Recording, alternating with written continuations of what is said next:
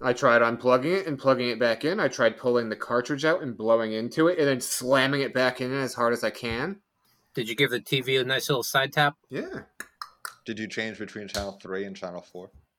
Yeah, it's always channel 3 though. I don't know Oh, why you really? switch it. It's Oh. always channel I was always a channel four kid. Wow, tough tough childhood, man. Yeah, man.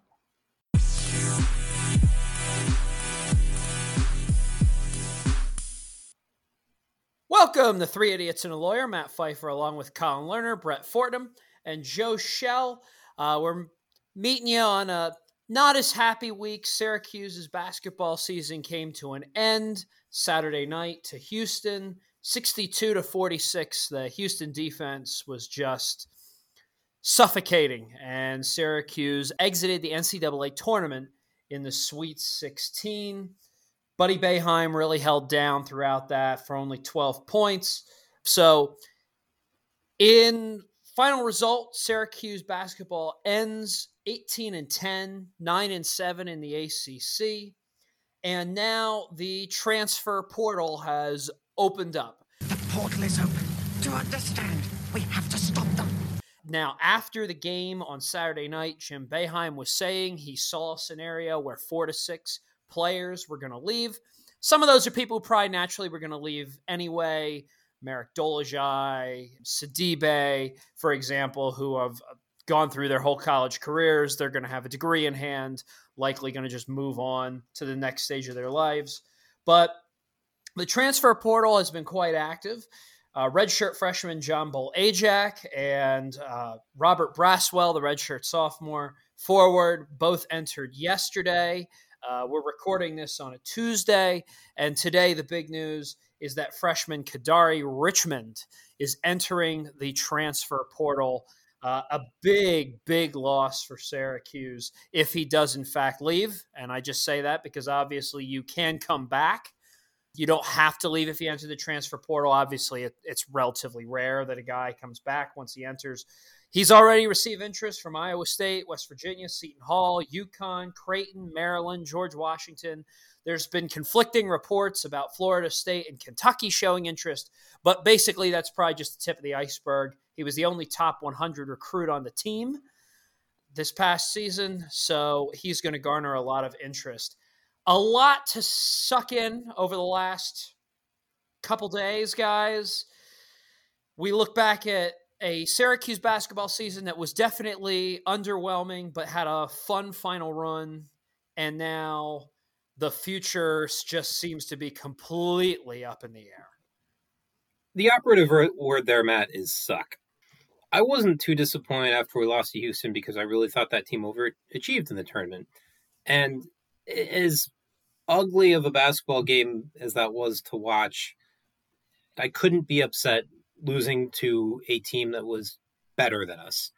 You know, Boeheim was outcoached, the team was outplayed, and that's not because of hustle or anything. I just think Houston is a better basketball team.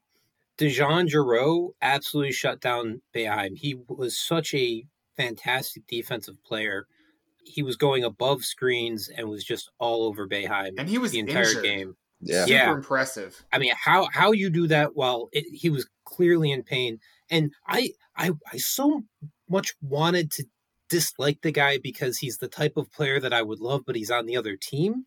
And then when he when he goes out and with what he said in the the, the post game, you know, he's he, he's clearly ha- has a lot on his mind, and you, you can't root against you can't root against that kid. He's he's clearly got a huge heart and has a lot of drive, and I think that team's going to be fun to watch.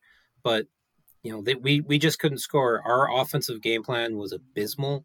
Boeheim said that he wanted the wings to be able to beat their guys off the dribble, which doesn't really make sense when you're going against a, a defense like Houston, because a good man-to-man defense isn't just going to be, oh, if I beat my guy, I, I have a clear lane to the, the rim.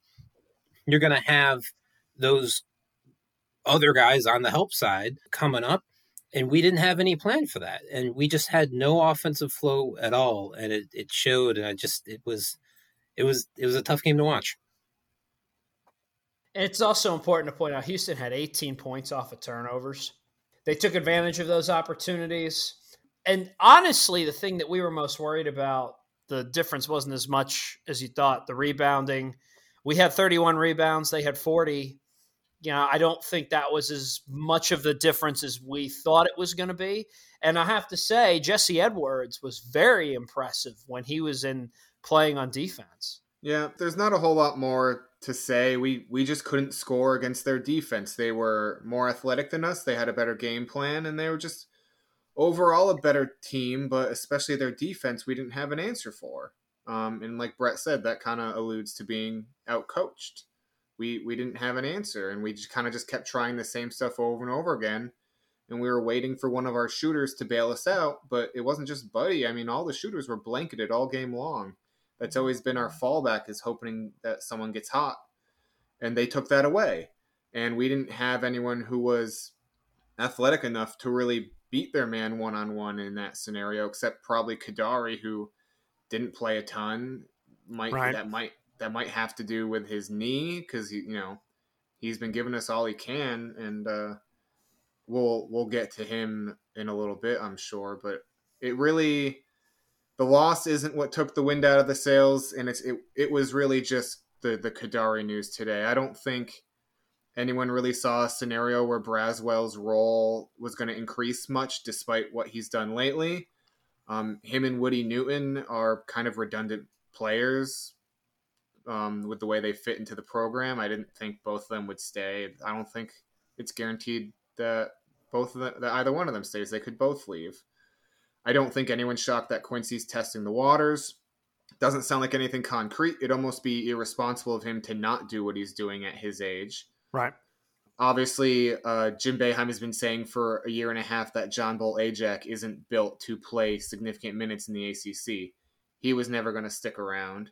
So nothing that's happened really hurt. We lost to a better team. We, like Brett said, we overachieved, so it really wasn't heartbreaking. But when you go through the season and you're like, we finally have that Syracuse point guard that that we've been waiting for, that we can build around.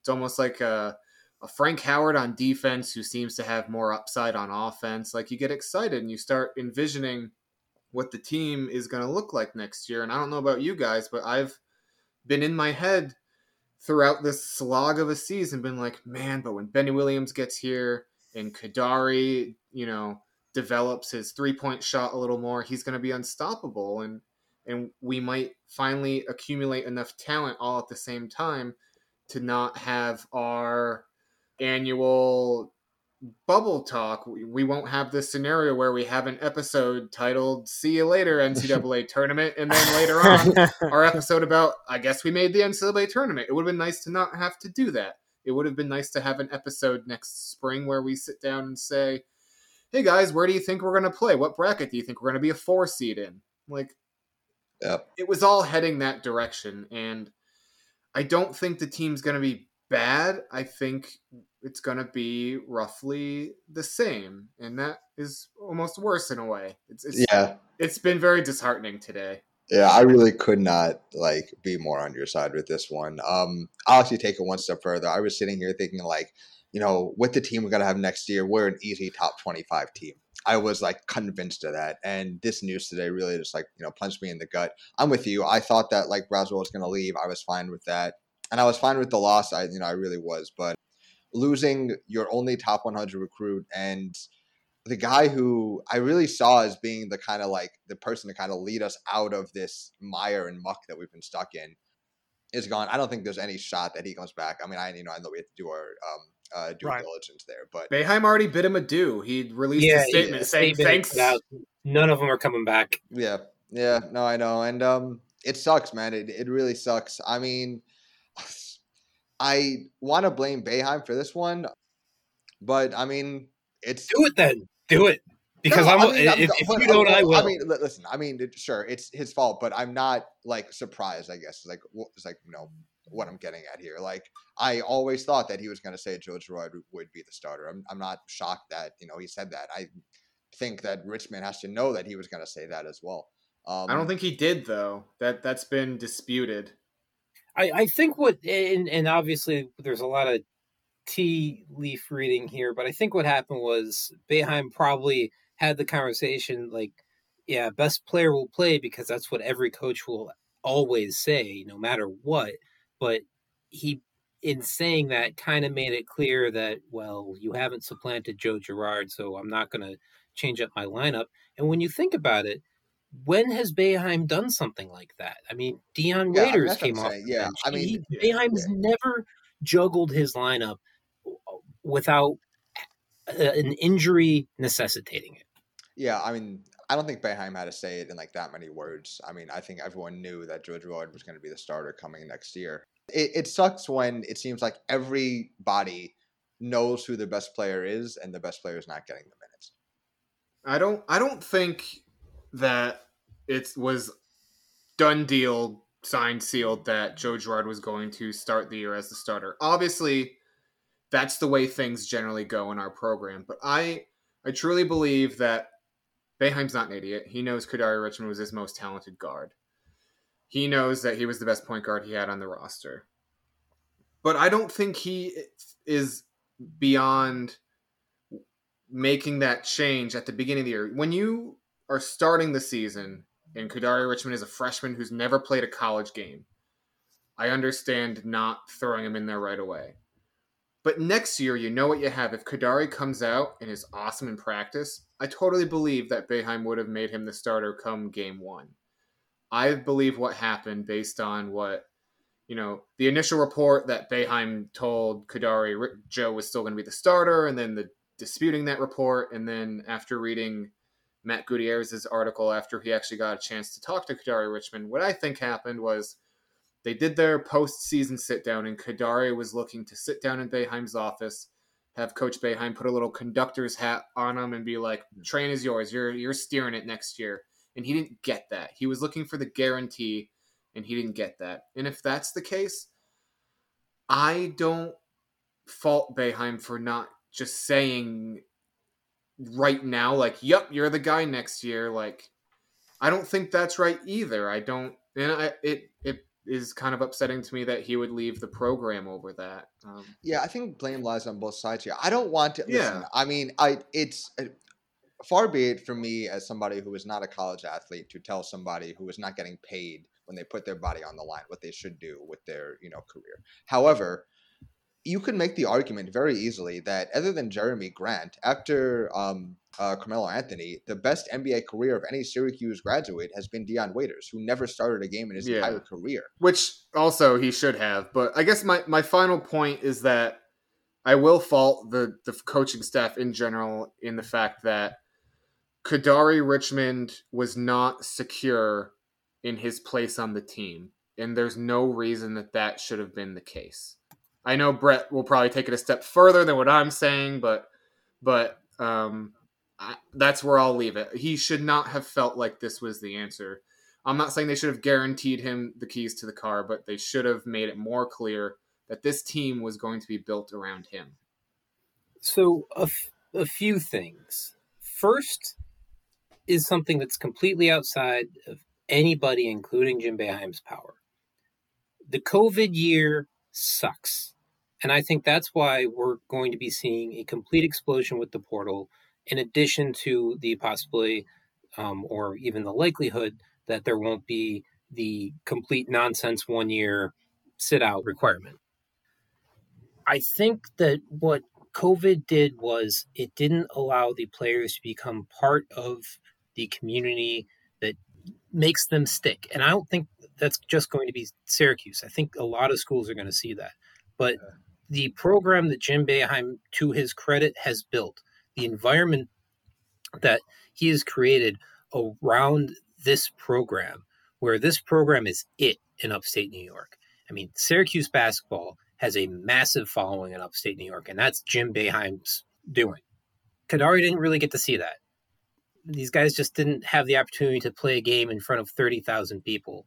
And I think that really, really hurts. They didn't get to be kind of the, the, the big man on campus where, you know, some students are just completely funning, oh, I have astronomy 101 with with a walk on or, or something like that. Like that that didn't really happen this year. And I think that that's gonna make players aren't going to establish those connections. Now, with Kadary, I'm I'm I think it's a good move for Kadary to leave.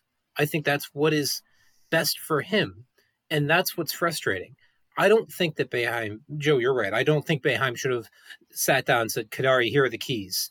But I think Boeheim could have been able to foster a, a an environment where Kadary believed that he had a chance of getting those keys. He should have known that if he kept doing what he was doing, that that's what was going to happen. And Exactly. clearly, How do you know that clearly wasn't that was not. That's What's that? because I'm it's say never it's never been the case. Yeah, In Jim Boeheim's entire career, it's never been the case. yeah. I could I could very easily see a thing where Boeheim just says pretty much what you said, Joe. The best player is gonna play. I cannot guarantee you anything. The best player is gonna play. tough thing with all this also i mean and it's just kind of the obvious thing is 19 year olds change their mind you know 19 year olds say i don't like this place anymore i'm going to try somewhere else i mean that that ultimately is a, a factor in this that i mean think of all of us at 19 right He he pretty And much how- laid it all out in the in the athletic article. I mean, any, anyone who's listening to this, if you have the athletic, you should and probably already do read Matt Gutierrez. But Kadary pretty much lays it out there. A couple of key things he says is that he wants to play with fewer restrictions. And clearly he's not referring to like the offense as, as it flows because our offense is nothing but freedom for the guy with the ball in his hands. I don't necessarily agree with that. I think it might be. I, I think Kadary was told not to shoot. Well, Because well, let me. You let- have all these other shooters on the team. That's what I was. That's what I was getting to, and he he did say that pretty blatantly. He said that he wants to be able to go somewhere where he can show his full game, and he said, for example, I want to show everyone that I'm capable of of shooting jumpers. So clearly, yeah, Boeheim didn't like something about his jump shot, which, I mean, it doesn't look great, but he was knocking them down in the few that he took. So they probably didn't love his jump shot in practice and said, hold off on those this year. Don't do that. And you know, he does that t- with a lot of guys, and he's always done that with a lot of guys. So clearly, it's that. He said he doesn't want to have too many things on his mind when he's playing. Clearly, that's at least we least would assume that's the zone it's got to Yeah, at least be referring to defense. For. Probably. so it probably just wasn't a great fit all around. He wasn't happy, and he didn't feel like he was going to reach his whole his full potential with us. So we may not have been capable of reaching the potential that we dreamed of with him. So I guess what what I'll say as my last point on Kadary Richmond, there's there's two schools of thought simultaneously battling in my head. This is awful. This shouldn't have happened. He was going to be our best player. We're we're never going to be able to make up for this. It's going to be two or three recruiting cycles before we get any talent back. I can't believe Boeheim let this happen. So one side I have the little devil saying, I can't believe Boeheim let this happen. On the other shoulder, I have this thought of Jim Boeheim's been doing this for 50 plus years. This is this is a consequence of what he does. This is a consequence of how he runs his program. Talent's going to leave if they don't fit, if they don't mesh with him. So, sure, other schools have their down periods and they have losing seasons. They have extended periods, decades of not making the NCAA tournament. We've never experienced that.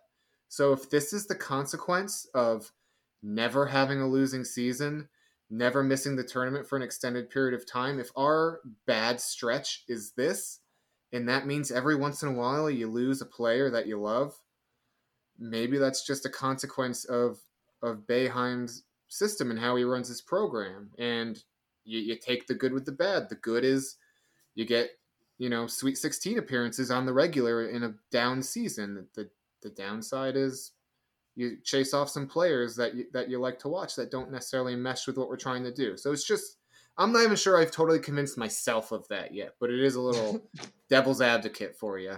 sure See, I think that the time is changing. And Yeah, I agree Boeheim with you, isn't. Yeah, He definitely it, it alludes to that that he's kind of not keeping up. I agree. yeah. the and the portal I think is changing everything. You're people keep calling it free agency, and you know what? I love the portal. I love the fact that a 19 year old can say, "Look, this isn't the right fit for me. I'm going to go do what's best for me in my future."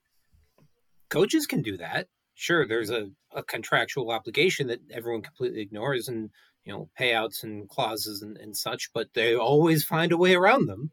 But they don't let the players do that. So like I can't wait for them to get rid of the the one year sit out requirement. Which And- they, they're voting on, I believe, like this off season. So likely this is going to become a regular thing. That it's going to be you can do one transfer through the portal and you won't have to sit out a year. Obviously, right now you don't have to sit out because of COVID. Those have all been suspended right now. Those things. So And I think Boeheim is used to being able to get everyone to Syracuse, and he's proven that he can get some of the elite talent to Syracuse, even in in some of the down years. But he's always had some retention issue, and I'm you know every program has had some, but it it just seems like there's a lot of talent that hasn't come to fruition at, at, Syracuse, and I think that's going to happen more and more because Boeheim. How to say this? I- don't think Boeheim has kind of the psychotherapist aspect of it that a lot of the great coaches do have. You know, he he he leaves that to other people, and we we've seen it. We've we've seen it with Paul Harris a little bit. Paul Harris ended up staying. He he did forego his senior year, but and we saw it with um, Rope Tyler Roberson, and now we're just seeing it with a complete elite talent. And. Boeheim is himself is The called troubling part is that we Blood have seen as- him. We have seen him do it with guys that have kind of been his guys. He has these players that he picks that that don't have to worry about those things and do get caught a little bit. Joe Girard. Yeah, yeah, guys who get longer leashes that, for reasons to us, seem to be inexplicable. I think it's also impossible to ignore that all of this coincided with all of the new G League stuff. It's impossible to just ignore that Yeah. The college game is becoming more and more like the NBA game every single day. And it's becoming more and more evident that Jim Boeheim is not ready to change with that changing of the entire kind of scene of college basketball.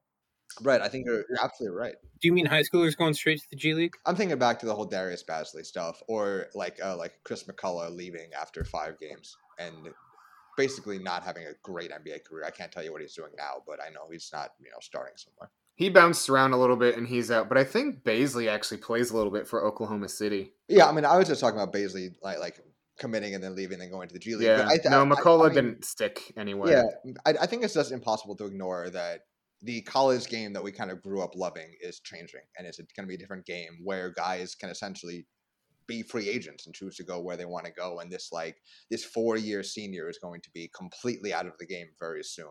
And I think that we have to get more like a John Calipari esque program that is able to kind of turn around these one and done recruits quicker. Um, not that Well, I love that. There, we've we've we've forfeited some wins. yeah, really. yeah, there you go. I mean, not that I, I I I love that change, but I just think that it is screaming at us in the face that the scene of college basketball is changing, and we need to change with it. Well, we are out trying to bring some players in. Boeheim talked about that as well. One that is going to announce on Wednesday, uh, which is when most of you are going to be listening to this, is Symir Torrence from Marquette. He is from Syracuse, New York, entered the transfer portal. Uh, among the schools that are courting him, UMass, Siena, Albany, Wake Forest, Washington, South Florida, and Murray State, in addition to Mm. us. His numbers were not great this year. There's a reason that list was all mid majors, is what's what my gut is saying. Yeah, he was a top 100 prospect. He was a four-star recruit when he came out. But yeah, this uh, he did not have a great year at Marquette.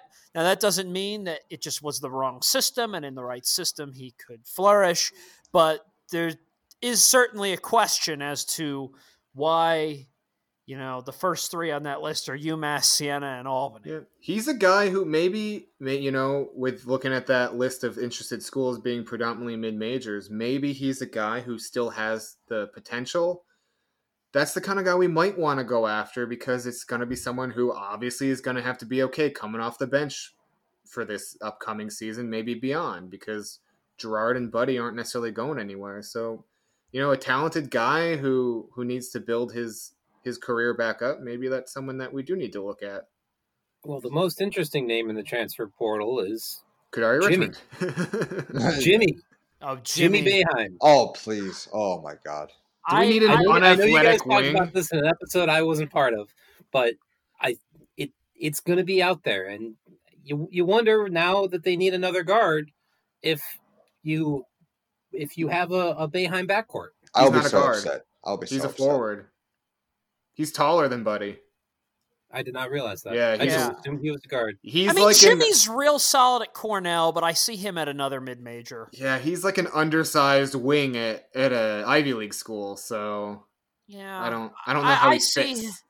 I see him landing at like a Patriot League school or a different Ivy, or you know maybe a lower. I don't know, like a low A ten or something like Yeah. that. Yeah, that's where play I like Dayton, somewhere like that. Yeah. Um, but let's just kind of look back at, at what we've been through here the previous couple of months. Uh, just some interesting stats. If you look back on the season this year, uh, Syracuse outscored its opponents uh, on average. We had 74.8 points a game to 70.1 points a game. Our uh, three point percentage was almost 35%, but we were about even with our opponents when it came to three pointers a game. Our free throws, I have to point this out, we were 78.2% on the season free throws, which is man. absolutely And yet, and yet, still, Absolutely still fantastic. missed the front end of a one and one. yes. yeah. And well, um, the weirdest part of all think that I've to ever me is shouted at Buddy Boeheim as much as my Yeah, life. yeah, yeah. who actually had a pretty good year at the line overall too. So that was frustrating. But the fact that our we just had the best free throw shooting season in school history, with our best free throw shooter last year having a terrible year at the line this year. None of it makes sense. Yeah, it, it, it is weird. We were out rebounded by 70 re- uh, was it 70 rebounds for the whole season. So, not quite as bad as we thought, but you know, I think it would be different when you looked at against who did we do well rebounding and who didn't we do as well. Turnovers, we won the turnover battle. We did pretty well on points off of turnovers. We won the battle in steals. We averaged 8 steals a game. We averaged five blocks a game. Uh, but again, 18 and 10, 9 and 7 in the ACC. Uh, some team leaders. Buddy Boeheim, leading scorer, not surprising. 444 points. I'm not making that up. All right. 440 Really? That's Yeah. unbelievable. 17.8 points a game. Quincy Guerrier was the team leader in rebounds. He averaged 8.4 a game. Joe Girard was the team leader in assists. Kadari was the leader in steals. Alan Griffin led the team in, bo- in blocks. Best free And throw. open three corners allowed. Yeah. Best free throw percentage was Alan Griffin, by the way, followed by Dolezaj. Griffin was 52 of 58 from the line. Dolezaj was 87 of 102, which is pretty impressive. So those are just some numbers. Uh, I could get into a lot of other individual stats. We had uh, we had three guys who averaged more than 10 points a game. So Griffin, Guerrier, and Boeheim, which were wait, Griffin was 13.3, Guerrier was 13.7, Boeheim was 17.8. So this team could score. There was no doubt about that, especially because this team was so good from beyond the arc. But defensively this year, this team also had a lot of issues. So I don't know. As we look back at 2020, 2021, what are we going to say about this team other than the run that was so impressive to the Sweet 16? Underwhelming would, I think, be the word I would use for the most part of this season. Very Yeah. Hey, remember frustrating. Kadary? Yeah. Honestly, years from now, we're gonna look back and it's gonna be the Kadary year. It's like the, it's like hmm. that's what will stand out. It'll be like, oh, the year, Yeah. the year we had Kadary a little bit. He played twenty minutes a game. Yeah, I agree. I think I'm going to look back and think about Dolezaj fondly, and then just feel sad every time I look back at it. I mean, I I really see a two years down the line where we're facing Kadary in the like Sweet 16 game. I really see that as a possibility, and I think it's going to be very very sad. Well, if he ends up at Florida State, we could play him every year. I hope Kadary Richmond ends up being an All American and just making Boeheim look like an idiot. Yeah, I don't I think really he's do. playing two more years in college. I think he's going somewhere where he can showcase himself better to make the jump. Yeah. And I think he's I think he's going to be a decent NBA player. I think there's a distinct possibility that, that happens. If someone can fix his jumper, I mean, he's an NBA player. There's not. It, he's on that trajectory. Yeah.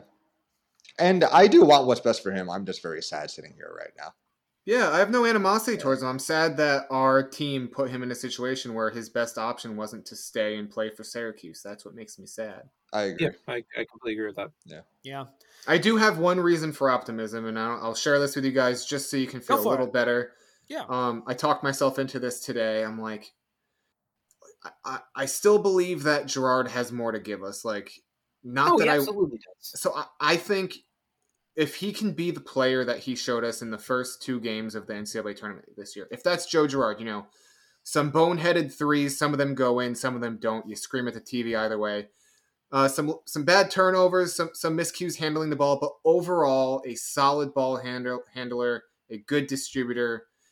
If he can rebound from the guard position and become that 38% three point shooter that we've been dying for him to be. And if he can just, you know, cut down on the three quarter court shots for no reason. Every once in a while, he hits one at a big moment because he's like, we need something and there's no one around me. I'm going for it. And he knocks him down. So I like, I like Joe Girard. I think we're going to have to rely on him more than we wanted to now. I think in front of people, he's going to do better. Yeah, Let's just point it out. I He think did Exactly. better when people. Absolutely. So Yeah.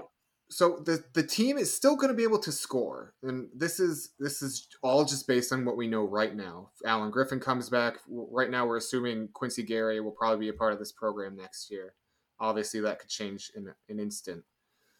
There's still a lot of good pieces. If Jesse Edwards, did you guys see the little baby hook he breaks out every once in a while? Oh Mhm. man, He's got a smooth shot. If that's his signature shot and he just gives us six or eight points here and there, seven or eight rebounds, and is just a presence, that's all we need. He his free his free throw shooting stroke isn't broken. So he's gonna get fouled, he'll get to the line. Hopefully he can be like a 70, 75% shooter at the free throw line. There's pieces to like the team will score. And this team's not going to score fewer points next year because Kadary Richmond isn't part of the team. Hmm. There's no, he of- only averaged six points a game. So There's Yeah, a lot of holes so on defense, Worse and, defensively, yeah. Obviously we know that when the guards couldn't defend someone or couldn't stop a team from penetrating he was a one-man answer and they'll have to figure that out. But the real thing that that we're going to miss is that Kadary could get to the basket. Double team triple team he'd get to the basket and he could finish. We don't have a lot of guys who can finish in contact like that. Yeah. my hope is that Benny Williams is the guy who's going to be the slasher. He'll make up for that. He'll come in he'll play play a lot of minutes from the wing. He probably you know, maybe Boeheim will start him and he'll play a lot of minutes. And if he can be the physical presence, rebound, get to the basket, maybe if he's, you know, really the special player we're hoping he is, he can almost help facilitate the offense a little bit from the wing, which which would be helpful, especially without Dolezaj. So my hope is that Benny Williams comes in and is just so dynamic that we're not leaning on our guards so much, which is what Yeah. exposed a lot of the issues that Kadary was going to help fix you're going to have hopefully a real presence at the five, some real athletes who can play defense on the wings, and you're not going to have to lean on your undersized and unathletic guards for as many things. And hopefully that kind of shifts everything over and absorbs some of the holes that we were hoping Kadary was going to fill this year. Yeah, I can I can go with you on that one. I also I have something that I've been telling myself ever since I kind of heard this news earlier today that has helped me kind of off the cliff mildly is um I think back to the the Duke game, the, the huge Duke game that we won. right. And there was a stat at the end of that game that I'll never forget, and it was that Duke in that game was, I believe, 16 of like 30 of th- on uh, threes going into overtime. We were three of four, and we wound up winning that game, scoring essentially all of our points in the paint. And I'm hoping at least that next year that is the identity of our team, that we are not a three point barrage shooting team. That with I don't know about that, but more balanced for sure. yeah, yeah. I, am with you you. could, you can make the argument, and there are many ifs here. If Quincy comes back, if Benny Williams is the NBA caliber talent that we project him hopefully to be, then we could have two NBA type forwards on either wing and a improved Jesse Edwards and a senior Boeheim. That is a good looking team. That's really I believe. I feel what you're putting down, but I don't see this group being a very good team without That's hitting why I a said boatload of threes. Many, many, many ifs. Many ifs. but I I do see it possible. So you guys were talking about trying to step back from the cliff. I have taken my camp chair, I have opened it, and I've made sure at least one of the legs is hanging off. And it's going to be there until Boeheim retires. Because what we're going to see next year, we're going to see a seven and a half man rotation, same as it always was. We're going to see some guys get. That's all. That's. Brett. That's how many scholarship players we'll have next year. So that's fine. Well, yes, seven I- and a exactly. Right. Oh my God, what happened? easy up. They, they made Buddy pay half tuition for some Oh, reason. oh, John Bol Ajak kind of came back. Well, I, I, and I think, I honestly think that better roster management would would alleviate so much of the frustration. I think if you were somebody like Roy Williams, when you have a bunch of guys getting in, getting out, and just spread out those minutes over more guys, so it doesn't necessarily feel like anyone is sitting for an extended spell. I think that Kadary could feel like, yeah, I can take over. Maybe as, they as it becomes so blatantly apparent that you have to play him, he would be getting upwards of 30 minutes a game. And to me, it, it's it's the definition of insanity, and it's going to be the same next year, and it's going to be the same the year after that. It's going to be the same until Boeheim leaves the program, and he's I- and I just I, I can't get my hopes up too much because I think that the, that college basketball is moving in one direction, and Jim Boeheim has set his anchor down, and we're just going to have to watch this all play out, and that we have a relatively low ceiling now, and I, I ag- hate that low. I ceiling. agree with pretty much everything you're saying, uh, content wise, but all I'll say is, and I know Colin, to, to his chagrin, has said this that Syracuse basketball is Jim Boeheim, and be careful what you wish for, just because we don't know what's on the other side. We don't know if Syracuse University is somewhere that can sustain an above average basketball program without a legendary Hall of Fame coach. Look at Indiana. I would like to think that we can. I would like to think the brand will be able to carry on without him. But that's all speculation. We don't know what's on the other side. Hopefully, there is Oh. a Syracuse basketball that is nationally relevant without Jim Boeheim. But I don't think it is possible to understate how important this new coaching hire is going to be. I think it has to be somebody like a Gerry McNamara, somebody whose name people know. I think if it's it not, kind of has. To, that's a Yeah, Syr- yeah, that's yeah. like how Syracuse. Oh, It has Yeah, to it be a has to be. Syracuse guy. I I I still want to see when this happens the national search. I I because because you, You, know have what to do it. you yeah. you Sure. It have should, it- it- one it should be the national search, but it, you should be interviewing the former Syracuse guys who are Right. all over the NCAA. I agree. I agree. I'm just saying you you're going to have one shot here where you are one of the premier programs that you are going to get an unbelievable. I mean, I would love to see what the applications look like when this happens. Is I- I Stevie mean, Thompson the head guy at SoCal, or is he an assistant there? I think he's an assistant there. Yeah, I, I he's, just he's a hot name right now too. It, it's going to be the hottest names in college basketball, and I guarantee you that there's going to be one or two names that you're like, whoa. It's going to be somebody from an established program that's got their name in there that you're just kind of surprised to see. Who, I don't know. Would we ever know? Possibly not, if they're not the person who's chosen or anything. But Syracuse got to take advantage of the opportunity where you can just get some of the best talent in college basketball coaching wise. So, I mean, I think we're still about a year and a half, two years from that. I think we're close to it. I do think we're close to it, but I think once you know- Buddy leaves, Jim will tell us he has a year, two years left. Oh, I don't know. He's I don't he's. think so. I think he's gonna go bench to grave. I don't think there's gonna be anything in between for him. it's Oh, yeah, possible. I, I'm, I'm inclined to think the same thing. And I just really just hope in he terms, will. I just really do. yeah, I hope he lives forever in a retirement home in Jamesville and yeah. actually retires. Yeah. It's just time. I, I still think it's time. We've had this conversation, and, and I always preface it with Jim Boeheim has forgotten more about college basketball and basketball in general than I'll ever know, and than any of us You know will the ever most- know. But You know the most frustrating part about all this is, is that it there was a right time for him to leave, and it was when he originally said, "I'm gonna go." in five years. That was the right time for him to leave. And we could have kept Mike And Hopkins. we you mean? kept- But then we started recruiting Buddy.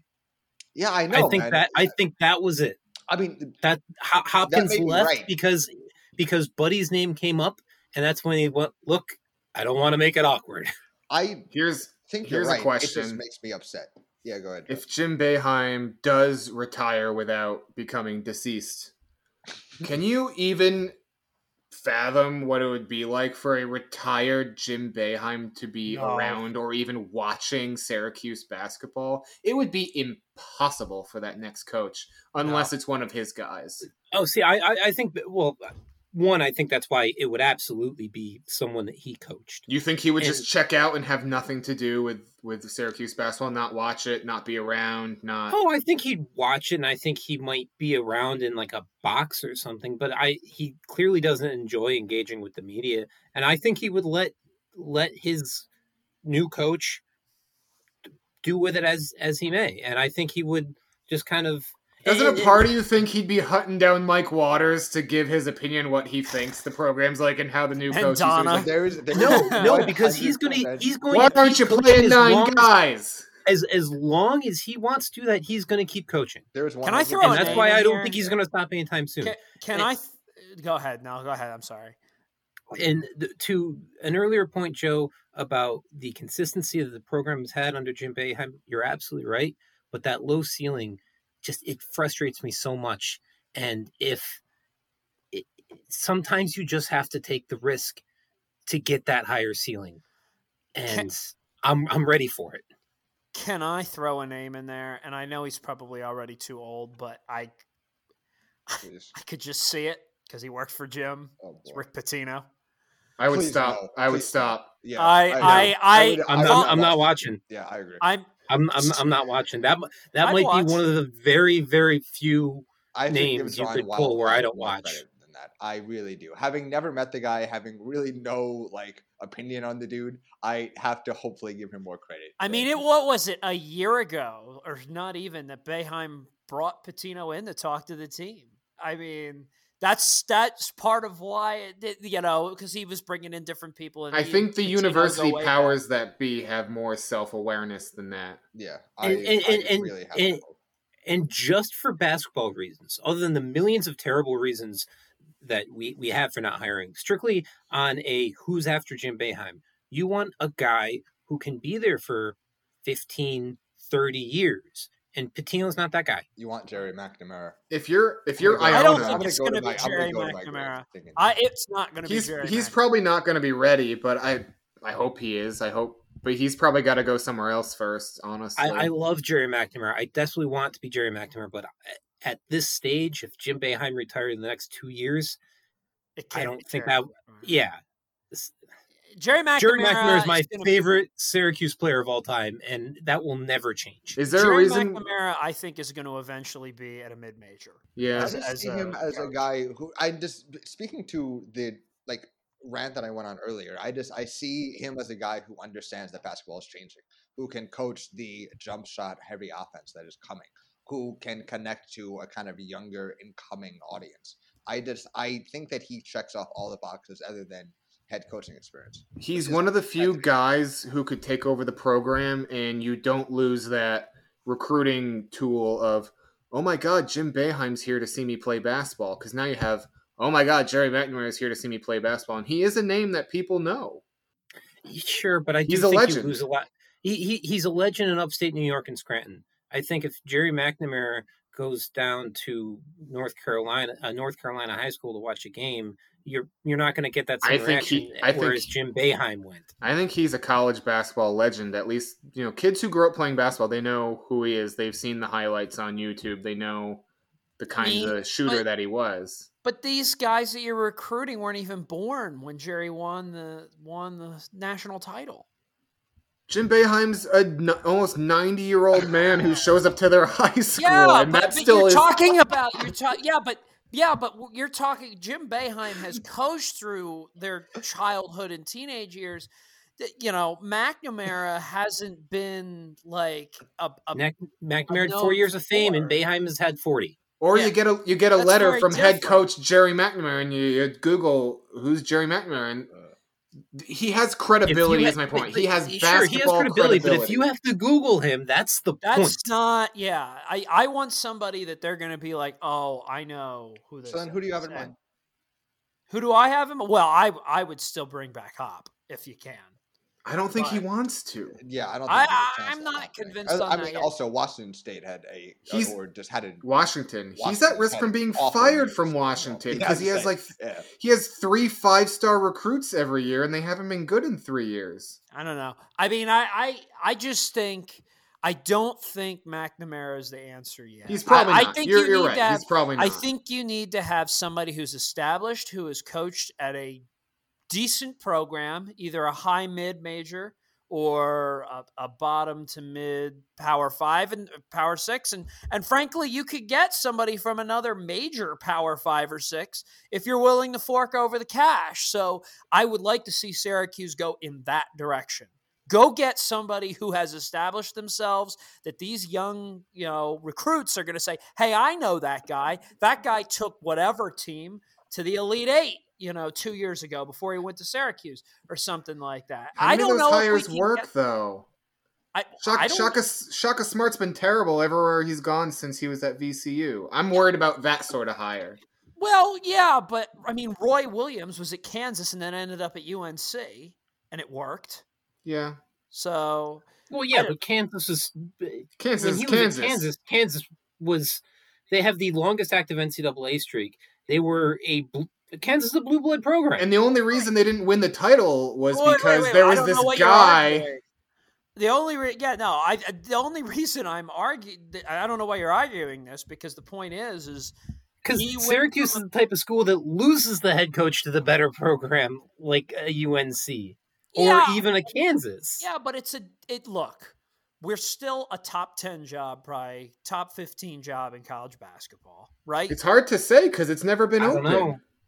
Don't know. well I I would tend to think that we're somewhere in the top 10 15 I, th- I think there's a difference be, be between being a top ten or fifteen program I, I wouldn't and disagree. being a top ten or fifteen job. Yeah, And Um, upstate New York is not. the but how many how many marketable? schools have the Yeah, basketball 30,000 resources that ours do? Yeah, I, I Fair, don't few- think the fewer than weather is 10. going to play as much of an aspect on this one as it does in Who some. was talking about the weather? well, you're I was talking about talking. You're talking about Central New York, so I assume always that that's going to be a that's a weather comment, It's it, it wasn't a weather comment. It was it was a upstate New York comment. Like a Like depressed I- I- uh, you're, I you're I I, a I, I region of grew up there. I I Rust Belt. I still go back. I Yeah, go but I back mean, mainly because my family's there. But like there's there's just there's not a lot going on. yeah, but the half the Big Ten's in the Rust Belt. If we're going to use that, I mean, you yeah, know, but I mean you you can't compare Syracuse like it- look at Rust Belt cities. There's still more going on in those cities than Syracuse. I mean, is there that much going on in East Lansing or in Ann Arbor? I mean, honestly, other than they're kind of like what Ann Arbor's like an hour from Detroit. Uh, I mean, I, I don't know. Look, I I think I, as, get it. as Syracuse students, it is impossible to be like mildly rational about this. I have a name that we won't get, but that is the guy who I want, and that is Scott Yeah. Drew from Baylor. I don't think that we'll get him, but I think. What about Nate he's of Oats? Oh, Nate Oats would be great. Do you Yeah. think he would leave? I don't think Alabama's a destination basketball job. No, I, I think he would absolutely leave for a, a better job. I don't think know if Alabama, yeah. does does he have any Syracuse connection? I don't think so, but he's proven to be a good coach, and he Oh no, I I love Nate Oats. he built up Alabama kind of from nothing. He That's built why I'm up Buffalo Drew. from He nothing. and he wouldn't Baylor. live Yeah. in the shadow of a football So, eh, program. Yeah, and at least it's a Central New York tie. Yeah, yeah. He's from Central New York. Western. He he brought Buffalo to the tournament. He brought Oh. them to prominence for like you know their last Yeah. great team that they had. I don't know. This is this is really interesting, and we should do a whole episode on this at some point. I think we have, haven't we? We we, we kind of have.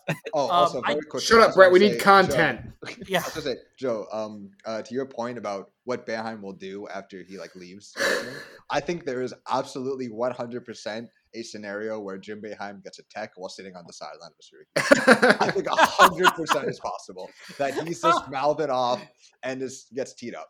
He get teed up from varsity. Yeah, I, I I think I think Boeheim will be senile by the time he retires completely. and entirely. I week. really hope that's not. I think he might already be halfway there. f- To be honest with you, I really hope that's not true.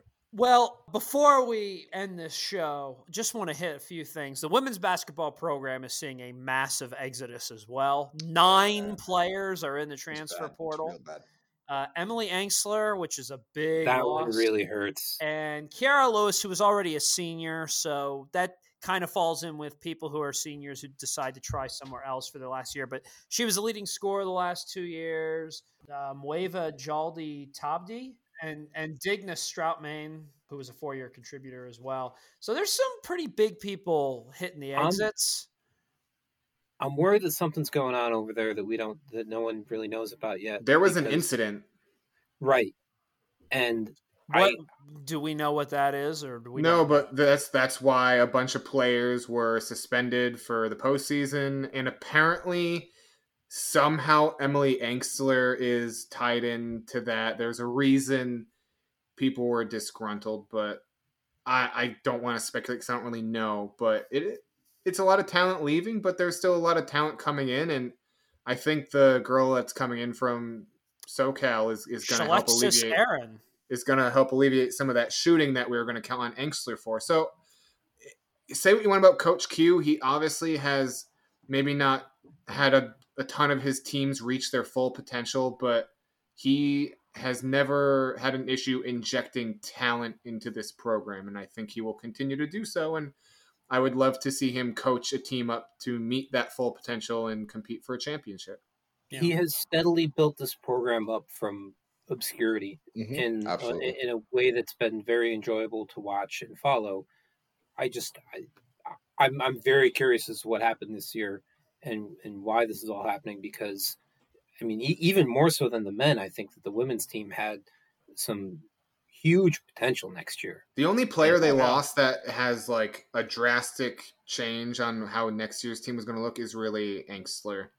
The other Yeah. players were were were smaller level contributors, and you know you, you, Well, you Kiara to- Lewis, but Kiara Lewis, like I yeah. said, she was probably going to leave anyway. She was. I, I know they listed her as a redshirt junior, but isn't she like a COVID redshirt junior? And She's she a played. senior, so like she she's, played four she's going to have degree in hand. So there's And a she's chance already she a would've transfer. Yeah, that that that Yeah. one I wasn't really so worried about because I mean, they're they're once you have your Yeah. degree in hand, if you want, for all I know, there's an academic program that she wants to go somewhere else Right. for, and that you know, I no, no qualms about that. It, it was it, it was just the, the sheer number. The number is daunting. It, yeah, it, it definitely it, it speaks to more than just what we're seeing because of the transfer portal and COVID. Clearly, there was a team wide thing that caused a group to leave. But does that mean there's that, that something? can really mess up with team chemistry even yeah, next year. but also it's it's a about. it's a good sign that someone has already signed on to join the team. I feel like if there were real trouble, word gets around, and someone may not be looking to transfer into the program so quickly. So that's already happened. That's Yeah. that's positive. And then I just want to hit on Syracuse lacrosse. They lost a, a Oh. God. What a 15 weird game. Oh. 15 to 14 to Duke. Uh, they they got down 12-7. They came all the way back, almost completed the comeback. It was just pull it off. like the last time we played Duke in the national championship game. We could score. Our offense was way more efficient. We just couldn't win a face-off, and the possession difference is the reason we lost. And that's More the reason that. why they went out and recruited Ben Williams the next year to be the face-off specialist. Yep. If- Yeah. it, I don't understand it. It's the same face-off team, mostly Phaup and Varello, who played really well against Virginia. And I don't know what it was. They just they there was some quirk between uh, Phaup and the ref who was officiating the face-offs, where the ref was picking up something on Phaup that he called him for one violation and then a second violation. Once that happens, you're toast and it happened so early in the first half that it got in his head and Phaup just couldn't win a face-off. Just to clarify for anyone who may not know, if you get three face-off violations in a half, it is a 30-second man-down penalty every time you do it as a team for the rest of the half. Phaup got two face-off violations early. Duke just took over the X from there, and, and the possessions were the difference. It's why we got behind, and it's why we couldn't climb back into it sooner. and we were left with bad angles at at the get at the net at the end of regulation. We just we couldn't put the ball on cage in any effective way at the end there.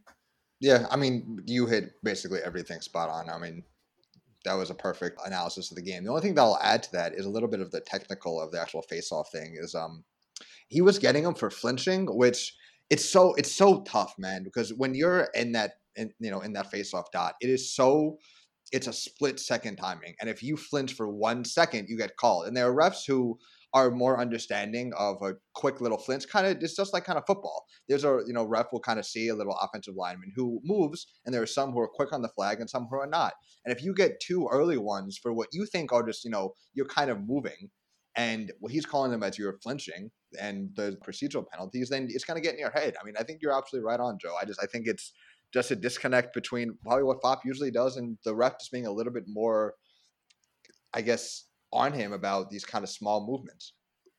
But Yeah. there's Well- there's absolutely no way to win a college uh, lacrosse game when you lose what twenty out of thirty faceoffs, whatever it was, some absurd It number. was, Like it was worse than that, I think. Yeah, there's just Oh. no way. Syracuse is four and two, one and one in conference. They've got another big conference matchup Saturday. Sixth ranked Notre Dame comes to the dome.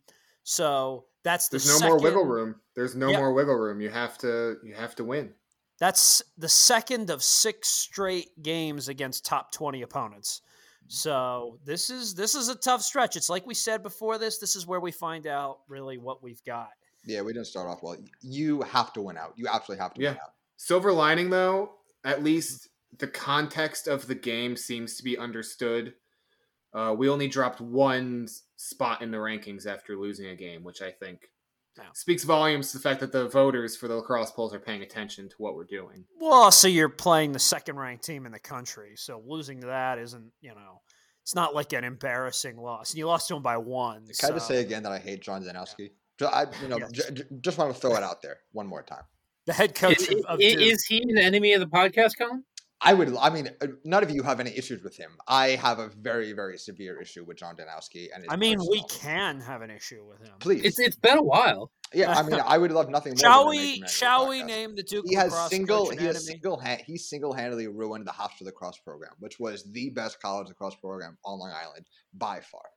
You had Colin, me do you want to make, make make the motion? Make the motion. I would Make like the to make the motion, motion Colin. to make John Danowski an enemy of the podcast officially. I would All like those to second the favor, motion. All those in favor say aye. Aye. Uh, Aye. Enemy of the podcast. Thank All you very much, guys. I have to tell you, I feel much majority better rules. after this whole conversation than I did coming on to, to, to do this episode. This has been very thera- therapeutic. Yeah, yeah, Yeah. really has been. Well, and because it was therapeutic and we're already over an hour into this, we're not going to go and have a rant because let's face it, half of this episode was kind of a rant anyway. So, look, if you've got the 1990 NCAA lacrosse trophy, let us know that you have it, that it's safe. Uh, we just want to know that it is is in safe hands. Uh, make sure to follow us on Twitter at 3IL Pod, like us on Facebook, Three Idiots and a Lawyer, and give us the stars wherever you're listening to us. And of course, thank you for listening to us wherever you're listening. We are so happy to have you join us every week and talking Syracuse sports. Uh, hopefully, we'll have a few more positive things to talk about next week. Maybe we'll have a few new people transferring into some of these basketball programs. Uh, oh, I didn't know where you're going. I thought I was getting traded or something. yeah, we're gonna have a couple new mean, people sitting in. do- for do Brett. Fortnum has been entered into the transfer portal against his will.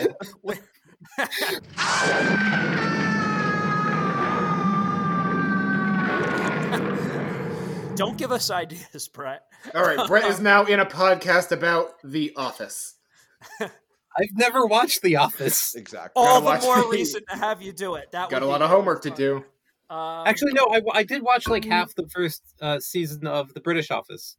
Okay. All right. Well, you know that's that's better than nothing. It's a start. But yeah, yeah, exactly. But yeah, so hopefully, we'll I, have a I, few- it's, I'll I'll be the John Bol Ajak's of The Office podcast.